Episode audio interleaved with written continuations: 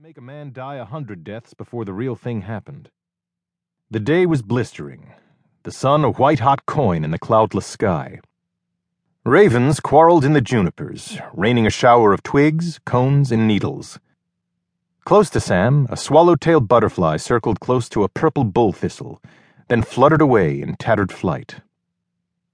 A probing arrow thudded into the slope behind Sam, then a second. Angry now, he cupped a hand to his mouth and shouted, Hey, you buzzards! You're gonna put somebody's eye out! There was no answering shout, nor further arrows. Sam peered over the rim of the boulder again. Nothing moved, and there was no sound. Maybe the Apaches were gone. The arrows might have been a last act of defiance, calculated to make the white man wet his pants. If that was the case, They'd almost succeeded. A minute dragged past slowly, heavy with heat. Still nothing moved, and only insects made their small sounds in the grass. Emboldened, Sam stood and drew an instant fusillade. A bullet jerked off his hat, and another tugged at his left sleeve. He dived for the ground again and yelped as one of his rheumatic knees slammed against a buried rock. Dang, that was going to hurt later. If there was a later. His knee paining him, Sam's anger again flared. He jumped up and fanned his colt dry. Then he holed up behind the boulder again. A derisive laugh rose from the flat in front of him, his wild shots tickling some Apache's sense of humor. Sam took shells from his cartridge belt and fumbled six into the chambers of his revolver.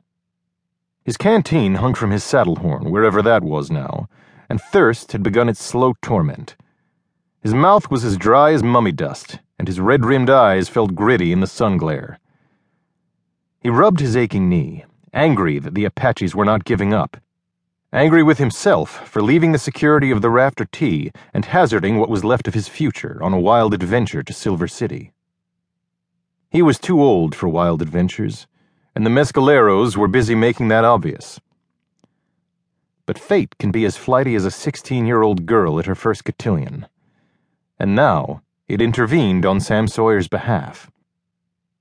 Bronco Apache warriors, especially Chiricahua, were the most notional people on this green earth, and they proved that now. When Sam looked over the boulder rim, all three Apaches had mounted their ponies in full view of him a comment on what they thought of his marksmanship, and one of them, wearing the yellow headband of a former Army scout, led his saddled Mustang. Sam didn't need to think about it. The fact was obvious that they were giving up the fight and moving on. He was mightily puzzled over the why of the thing. But, rack his brain as he might, he came up with no answer, though he thought up a few maybes. Maybe they figured the Mustang saddle and rifle were booty enough, and it was not worth getting killed or wounded just to murder a gray haired white man. Maybe they were homesick for their rancheria and their wives and young'uns. Maybe they'd gotten a sudden attack of the croup. Maybe a lot of things. But they were leaving, and that was enough to bring a smile to Sam Sawyer's craggy, weather beaten face. So puffed up was he in this reversal to his fortune that he stepped clear of the boulder and yelled, Hey, you! Leave that dang Mustang hoss right where it's at! The Apache in the yellow headband drew rein and stared at Sam for a long time, his black eyes glittering. Then he bent over on his pony's back and slapped his rear with the flats of his hands.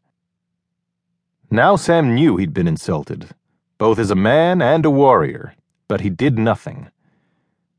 He wasn't a good enough shot to hit the Mescalero's backside, and a miss would only make the Apaches mad and stir things up again. So he just stood and watched the Apaches leave. He could still hear them laughing at him long after he could no longer see them. Thus it was that Sam Sawyer, in low spirits, came down from the breaks and onto the flat. He had no horse, no water, and no food and it was a long, long way to Silver City. Sam walked for an hour and amused himself by kicking a rock, keeping it in front of him, retrieving it from under cactus or brush, then towing it forward again. His shadow grew longer, and his feet had started to ache when he stumbled on a narrow stream that